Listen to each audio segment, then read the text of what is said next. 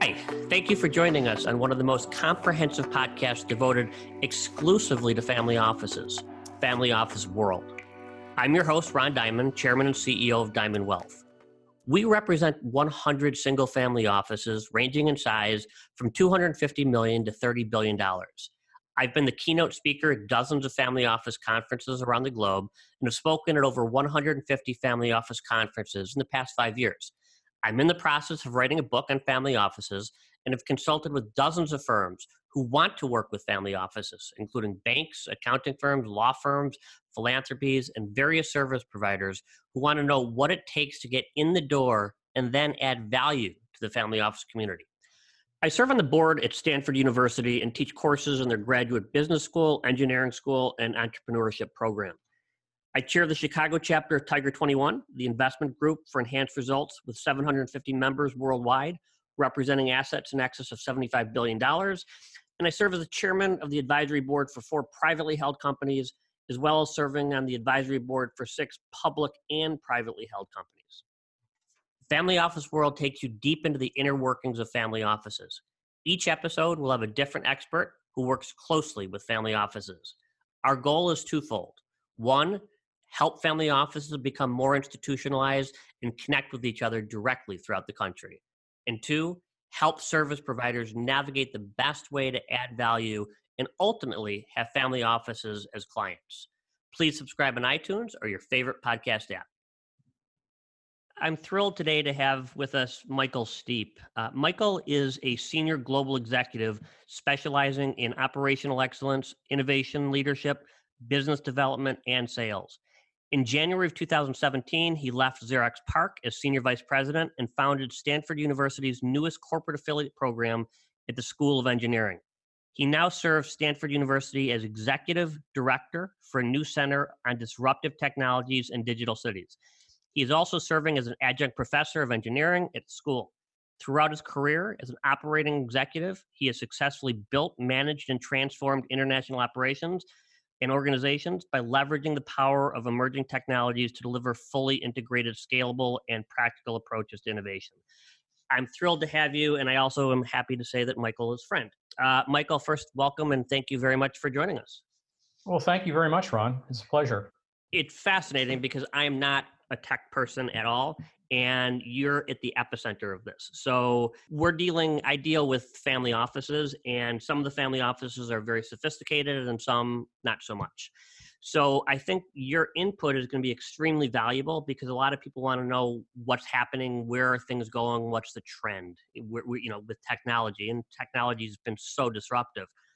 So the first question i have for you is what is disruptive technology and how will it create opportunity for early stage investing? Well, our definition of disruptive technology is that it is a technology which changes the whole economics of a business model for either an industry or a company.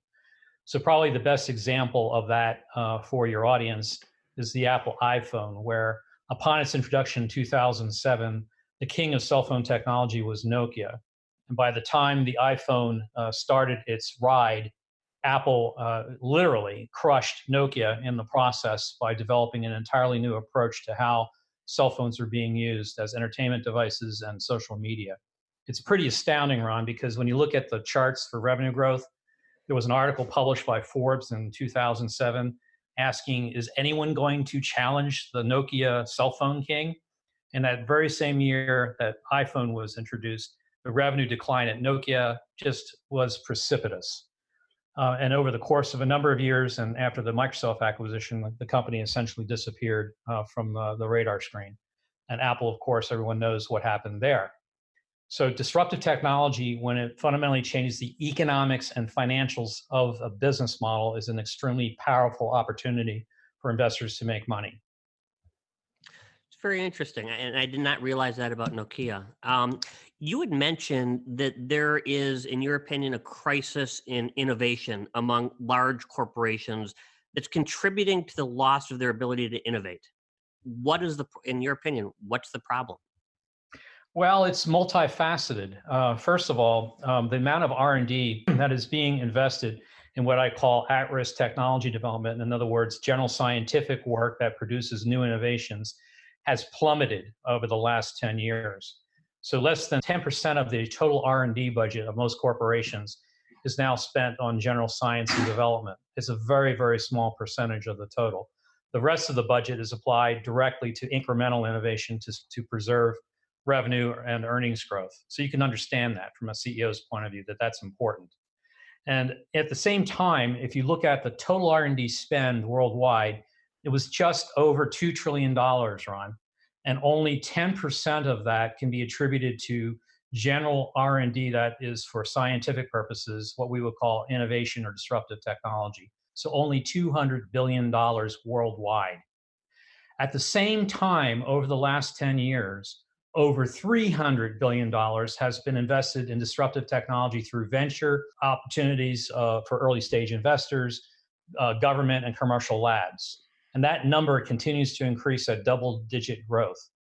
So, unbeknownst to the CEO in the corporation, his technology and his ability to innovate is in decline relative to what is happening outside of the company in places that they simply don't go in Silicon Valley and in China and other areas around the world where the venture world is essentially financing the disruption to uh, that is causing a sea change in the way we think about innovation. So that's what's causing really the crisis innovation among CEOs. It's really interesting. And you know, a lot of the families that we work with, you know, they understand they don't understand the technology how how quickly it's happening and how it's going to impact their business um, many of the listeners um, and many of the family offices that i work with want to know with technology how do you make money from it so is there one area of disruptive technology that we should focus on for investing in your opinion well, I think that there's been a lot of uh, hubbub around robotics as an example of that, but it's really what is happening with technology is convergence into platforms. So, for example, when you take a, a really low cost sensor capability and you combine it to create robotic skin, and then you use artificial intelligence to allow the robot to learn on its own how to navigate without being told or given instructions. Now, that fundamentally changes the value proposition so I'm going to say that the way that you think about investing in technology is in value proposition. And the rule that we use is the rule of 10. There has to be at least a 10 times increase in the either the efficiency of the feature set that's being introduced or in the operating cost reduction. So as an example, the iPhone was really a fully systems integrated computer that incorporated a whole series of different components. But the way that it was put together and converged created the new value proposition to make it possible to play music, to entertain, to be able to store and process information very, very quickly, uh, and created the value proposition for Apple. And we saw what happened with that curve. Apple had historic increases in revenue that just continued to surpass any other previous technology company for a long, long period of time.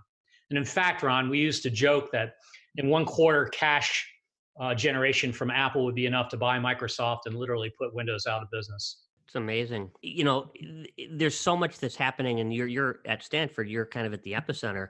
Is there a general principle to understand that can guide how we look at technology to increase the chances of picking a winner for investing? Yes, there's a framework that we use. It's called the quantum framework. And I know it sounds like a very fancy term, but essentially what it means is there are five components that, when they are combined, offer that 10 to 1 advantage that we were talking about earlier. So, as an example of that, when you take um, computing power and increase that substantially, and then you combine it with unlimited storage, and then with artificial intelligence, algorithms that can find a needle in a haystack, and so forth, when you combine those components, you don't just get a factor of five, you get an, an exponential factor that drives a whole new type of platform. Once again, you know, if we think about the iPhone in, in that respect, that's what that does. The cloud storage capability iPhone is what makes it powerful enough, you know, for friends and family to be able to store their photos or to share things with each other. And the processing power um, and ability of the phone to handle that kind of data is really what enables the device to deliver its value proposition. But that's now happening across the board. You know, we have, uh, as an example of that, a really low cost sensor that has been put into the equivalent of skin. This is the robotic skin that I alluded to earlier. That when you um, you combine that with artificial intelligence and storage, all of a sudden a robot can learn on its own how to assemble a part, how to harvest a grape, for example, an ag, or perform a medical procedure without being instructed. Now, that's a major breakthrough where um, you're going to have unintended consequences and opportunity to make a great deal of money off of the investment. Got it. So, you know, I'm part of the Stanford Disruptive Technology program, and I think it's, it's been fantastic, and you've done a terrific job.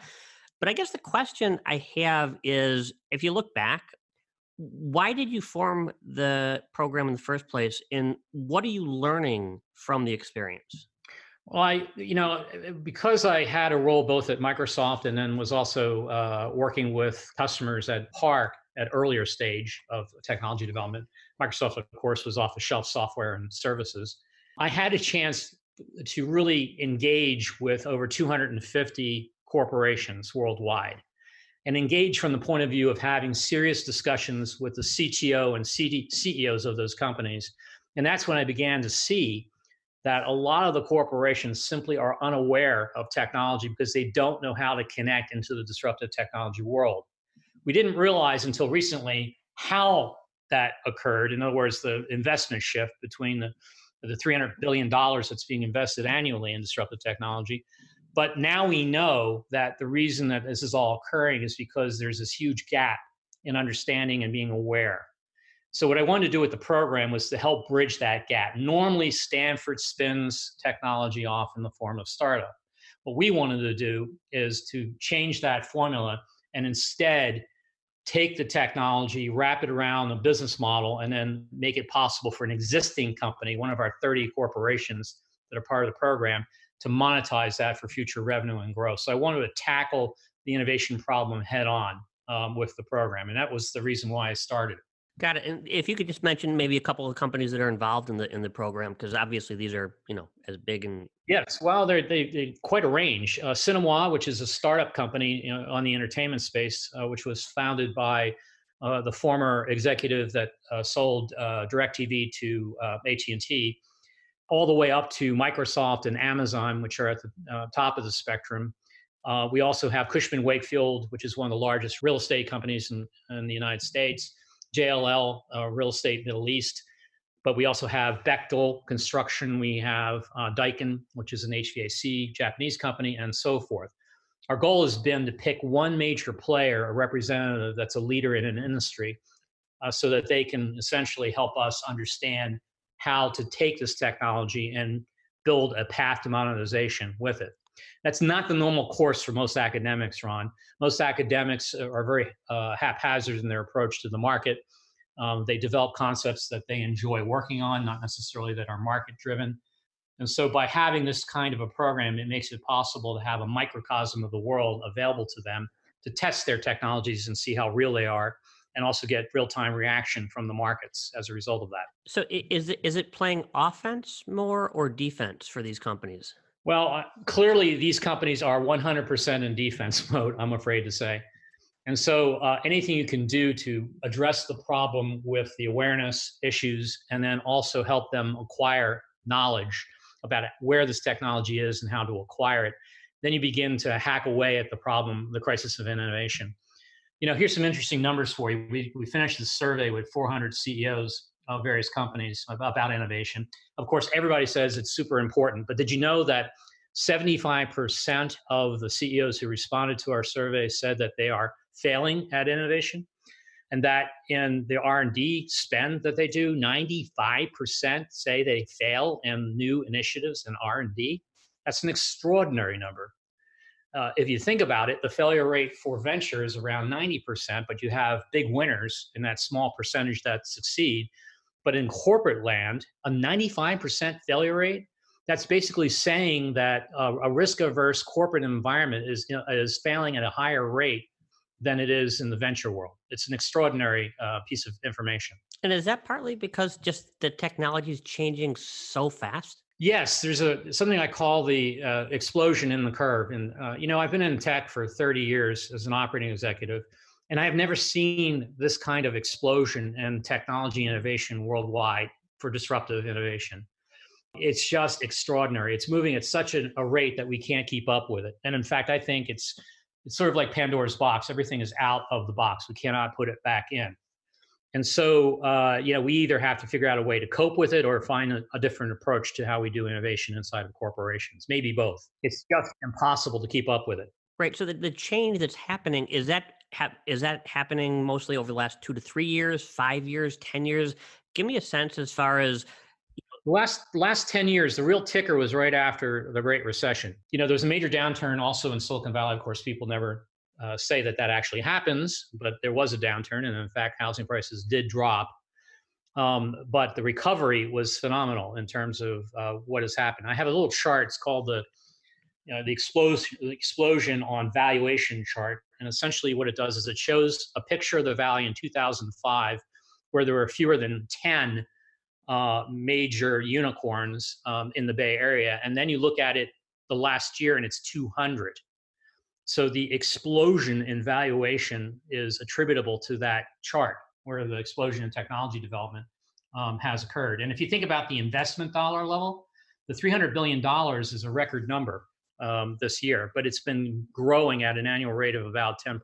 So that money that's being invested um, at, in at-risk disruptive technology is what's driving the huge revolution, along with the globalization of information. Uh, I mean, your job must be fascinating. I, you know, every day has got to be a different day for you. It's a different day for me, that's for sure. And um, but you know, I'm uh, having been an operating executive, I like to be practical about things. If I can't see a monetization path, I kind of lose interest in it. Right now, I, I've heard you speak. You know, you mentioned that you talk to over I think it's roughly 6,000 executives a year through, you know, roughly 20 keynotes covering um, literally every major industry. My mm-hmm. question is what are you learning? What are you learning from the CEOs? Well, it's pretty interesting because it's not just CEOs who I talk to, but um, I do 20 keynotes a year. Some are as large as a thousand people in the audience. Like, for example, I did all the CTOs and technical officers at Cisco, or as small as seven board directors. Um, so, and the number of companies that I engage with and associations is pretty breathtaking. Everything from farming um, to investment companies. And so, uh, what I am learning is that the problem of the explosion in technology crosses every single industry. There is nothing that is untouched. So, when we hear about, for example, the problems in agriculture um, that are being dealt with today, my guess is that the solutions aren't going to come from the farmers or from the farming companies, but rather from radical new approaches like 1.1, uh, which you're familiar with, Ron, where we have a robotic enabled uh, you know vertical farm that can produce as much as a as an entire family farm can in a 10,000 square, square foot facility. So uh, what I'm learning is that the we've only, we're only starting to scratch the surface, but this lack of awareness is really an opportunity for a lot of investors and a crisis for a lot of large corporations. Because the target for disruptive innovators is the large corporation. So they're going to get surprised. And you know investors who get involved on the other side of the world on the disruptive side of the world are really going to have an opportunity uh, to, to make some money i like the phrase you use where you call it being kodak obviously that didn't work out so well for them question i have for you you know like with some of these technologies like you mentioned 1.1 which has a vertical farming and they're automated you know ai and robotics et cetera clearly it's the future. The, the question, I guess, is is it happening today? Is the risk basically how early are we? Is it happening today? Is it happening two years? Is it happening four years? Is that the major risk? Because it seems intuitively that why should anything be grown outdoors when you can control the environment? Well, it's more than that. Like, for example, would you like to have the entire history of the birth of the plant until it's harvested available at your fingertips? um, how would you like to be able to uh, increase the nutrient level of food without having to you know so that it can address a specific issue you may be having health wise how would you like to order it up on prime and have it delivered at uh, whole foods the next day where there's no transit no spoilage no disease um, in any of the product you know so with 1.1 that technology is now producing food after two years of development um, with the startup and we're being able to prove out the business model. My guess is commercial viability for that will start taking place within the next five five years. Uh, but there are other areas of technology development, like for example, Robotique is another startup company, and MetaWave that will have products into the market as soon as uh, the end of next year. So the thing that has changed with this whole explosion in the curve is that we're actually getting the technology into the market a lot faster than ever before.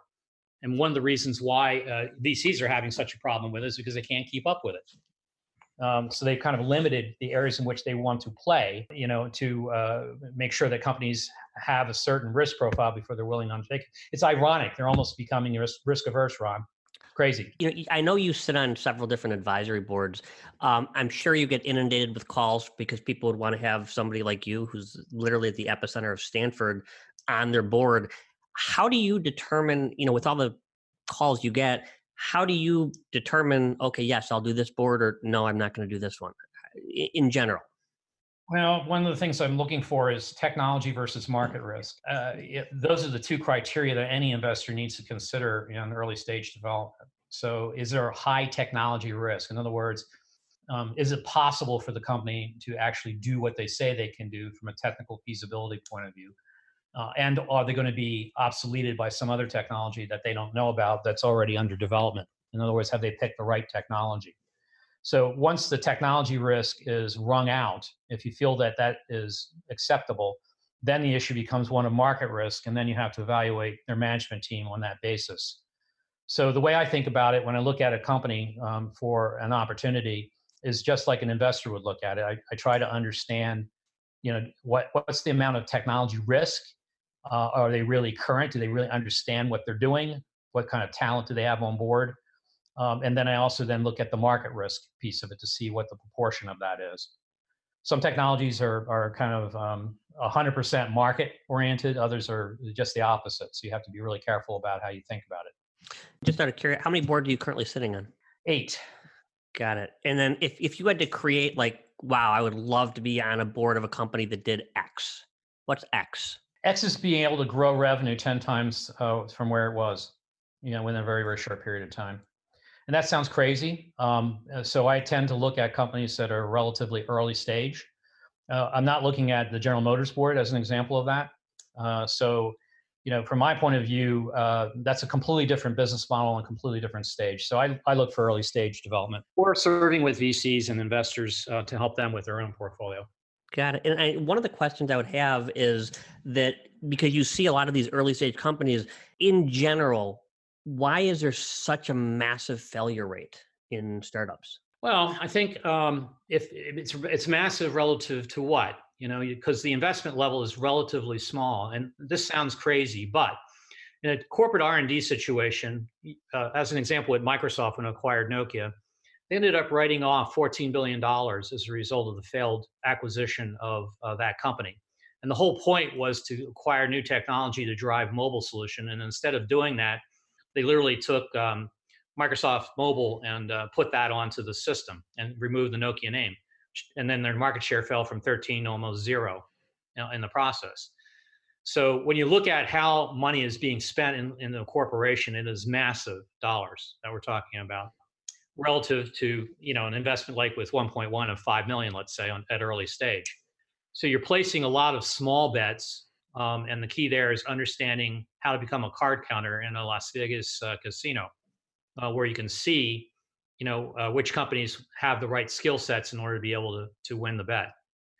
So i don't see it in the same light. I think that um, and the technology investment dollar dollar wise has gone down to start a company not up uh, so in the last couple of years, it's been relatively easy for just about anybody to start a company, and so you want that uh, you know a number of companies to fail. You got a lot more of them in process now because of that um, cost decline.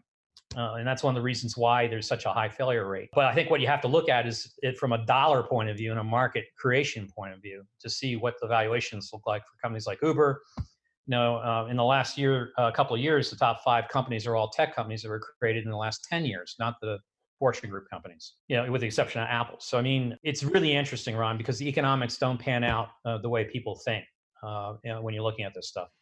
Well, you're, I mean, you're in, it's, it's its own world, right? I mean, you're, you're in, you're, it's very insular.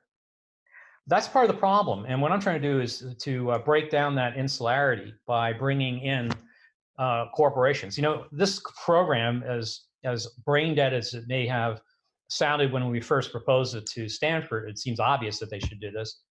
uh, is actually turning out to be a very innovative approach because they don't normally have corporate affiliate members hooking up with practical technology in the lab to monetize it. Normally, you write a paper, uh, the faculty member tries to figure out how to get it financed. There's no system in place um, that allows them to very quickly uh, find out if they've got a really great concept or not, and, then, and if so, to get it funded. That's what we're trying to do here. Yeah, and you know, I know you've done a terrific job. Has it been a lot different than you anticipated? I mean, you've done a phenomenal job growing this program.